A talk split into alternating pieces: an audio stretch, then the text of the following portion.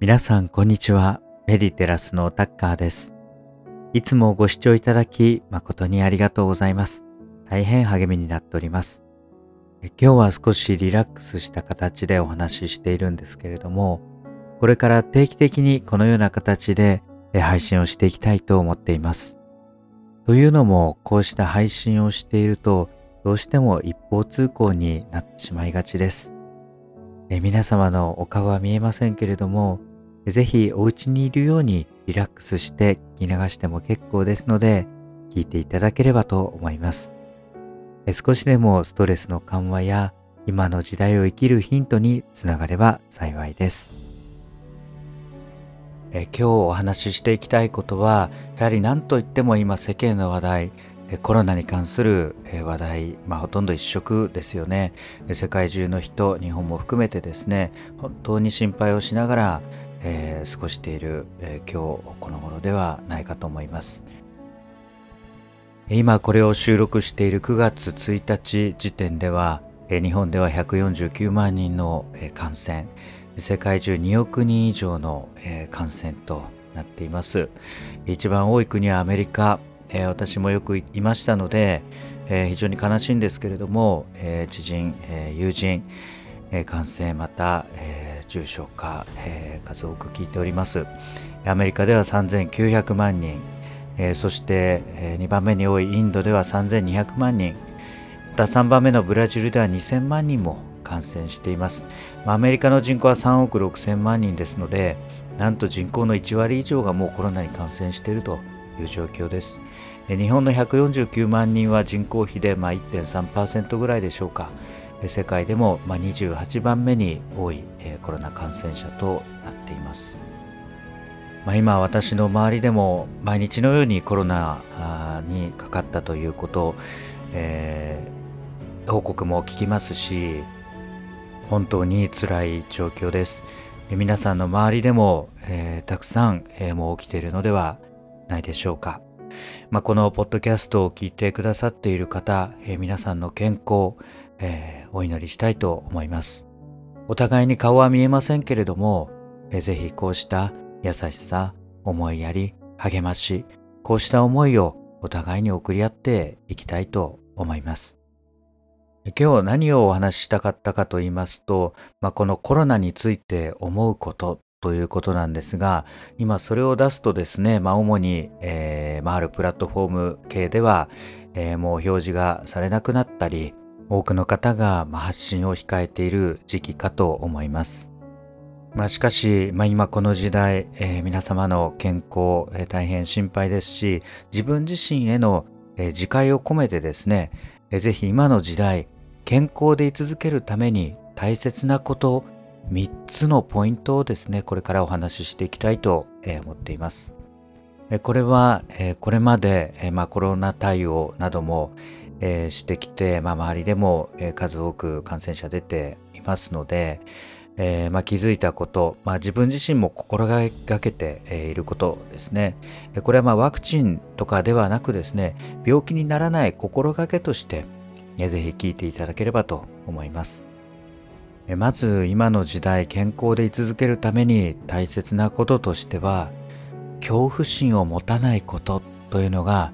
何よりも一番に来るかと思ってます。まあ、恐怖心を持たないことといってもえコロナ怖いですよね。えコロナだけではなくさ、まあ、様々怖いこと、え他にもいろんな、まあ、病気もあればウイルスもたくさんあればえ未知の病気っていうのはまだまだありますので、え恐怖心というのが、えそういう影を見ただけで湧いてくる方も、えいらっしゃるかもしれません。まあ、しかしこの恐怖というものが一回入ってくると追い出さない限りですねどんどんどんどんとその恐怖心っていうのは大きくなってくるんですね。でこのメリテラスの、ま、他の解説や誘導瞑想でもえお話ししている通りえ人間は思っているものを引き寄せていきますですので恐怖を持っているとその恐れている事実をどんどんと引き寄せているのと同じなんですね恐ろしい出来事事実はありますけれどもそれに対して感情としてこの心まで汚染されてですね恐怖心でいっぱいになってしまったらここに引き寄せの法則が働いて恐れているその事実が、まあ、減少化してくるわけですね。現実のものになってくるわけです。特にこのコロナは恐怖心を持っていると、えー、まあ、どんどんと近づいてくるような感じを非常に、えー、受けています。まあ、できる限り、えー、ちゃんと対策をしてですね、まあ、消毒密にならないいろいろありますけれどもしっかりとした対策をして感情のところでこの恐怖心を抱かないということ健康で居続けるために大切な心がけです2つ目はマインドフルネスや瞑想の習慣です。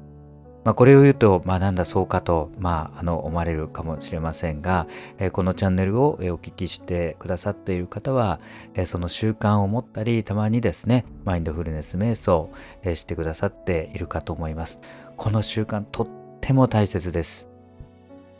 先ほどの恐怖心を持たないというところにももちろんつながりますし、え心を落ち着ける、えそして恐怖から離れるといったこうした習慣的にそうした心の状態で過ごすことができるんですね。恐怖心を持つ時その心の波の状態非常にですね荒い荒い波になっているかと思いますそうではなくてマインドフルネス瞑想によって心の波を平らかにしていくことこれによって、まあ波長をですねある種恐怖と合わせないことが大切です。またメディテラスのマインドフルネス瞑想でもヒーリング系の瞑想最近いくつか出させていただいております。これもですね健康のイメージを持ち続けるのにとっても有効です。まあこの健康に関して積極的に健康のイメージを持った場合と何も持たない場合と病気の自分のイメージを持つ場合それぞれ全然違ってくると思うんですね。まあ、こうした、まあ、病気が、えー、また感染がですね流行っている時には健康のイメージを積極的に持っていくことが大切です。ぜひいつもよりも意識してこの健康のイメージさまざまヒーリング瞑想マインドフルネス瞑想で持っていただきたいと思います。え3つ目はですね少し言いにくいんですけれども、まあ、病気になっても仕方がないという心の隙に病気はやってくるということであります。これは別に病気になっている方とかですね、まあ、あと、え感染してしまった方に対して、えー、まあ、責めている、え言葉ではありません。一度感染した方でも、すぐに2回目感染するリスクもありますので、今後ですね、この病気にならない生き方をしていく、心がけをしていくために、まあ、大切な考え方です。やはり先ほど来と共通するように、えー、私たちの健康も非常に心と体っていうのはつながっていますのでこの心に隙があって、まあ、病気でも仕方がありませんという思いを持っているとその病気になっても仕方がないというところを入り口にしてさまざま病気が入り込んでくるまたそうした習慣を行っても、えー、まあしょうがないやというふうに思ってしまう可能性が非常に高いかと思います。ですのでここはこれからこれからの未来に大きな病が起きないように私は絶対に病気になりませんかかりませんという強い気持ちが必要なんですね。やはり今これだけ蔓延していますのでそれに対してはより強い心で私たちも盾をつけたりですね鎧を着たりして自分の心も守っていかないといけないこういう時代に入っていますで特にですね、まあ、今密を避けるっていうのも鉄則ですけれども換気やですね、えソーシャルディスタンシングを取るということ大切ですけれどもこれがともすれば、まあ、人を見るとですね、えこの人を気にしてるんじゃないかなとかですね、ちょっと人間不信になって聞かねないんですね。ワクチン受けてるのかなとかですね。これもまた行き過ぎるとその不信感っていうのが恐怖心につながったりしてきます。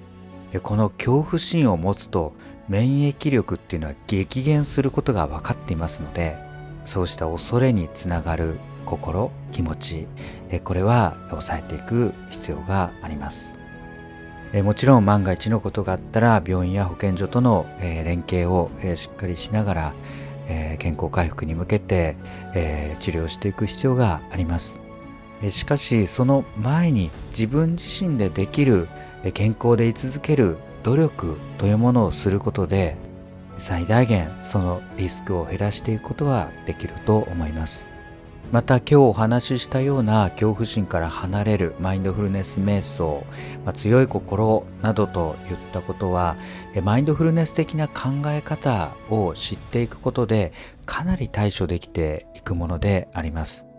まあ、今後もポッドキャスト向けにマインドフルネス思考というマインドフルネス的に考えると、まあ、こうした、え観点から